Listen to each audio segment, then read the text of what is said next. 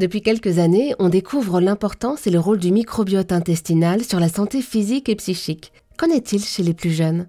Pour en parler, avec nous, Céline Richonnet, diététicienne nutritionniste pédiatrique, ingénieure en nutrition spécialisée dans le comportement alimentaire de l'enfant depuis plus de 20 ans et autrice de Bien nourrir votre enfant pour un microbiote au top, paru chez Marabout. Bonjour Céline. Bonjour.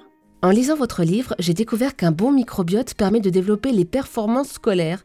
Comment c'est possible? Donc, si mon enfant reçoit des mauvaises notes à l'école, c'est pas parce qu'il n'a pas étudié, c'est la faute de son microbiote, c'est ça?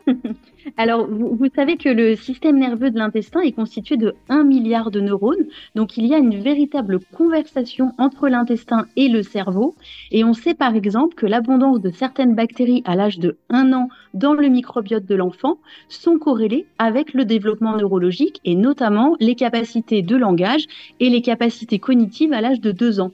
Puisqu'en fait, les bactéries de, l'intestin vont permettre euh, de faciliter l'apprentissage, la mémorisation, la planification l'attention, la mémoire de travail en mobilisant euh, les neurones qui sont euh, reliés au cerveau. Justement, y a-t-il un petit déjeuner type que vous conseillez pour donner le maximum de chance à son enfant pour que durant sa journée de classe, il soit attentif, plein d'énergie, pour qu'il mémorise bien? C'est une très bonne question parce qu'il y a beaucoup d'études qui ont montré qu'un petit déjeuner qui était trop glycémiant, donc qui augmentait trop la glycémie, donnait dans la matinée des coups de pompe avec des difficultés à se concentrer et euh, des défauts de mémorisation.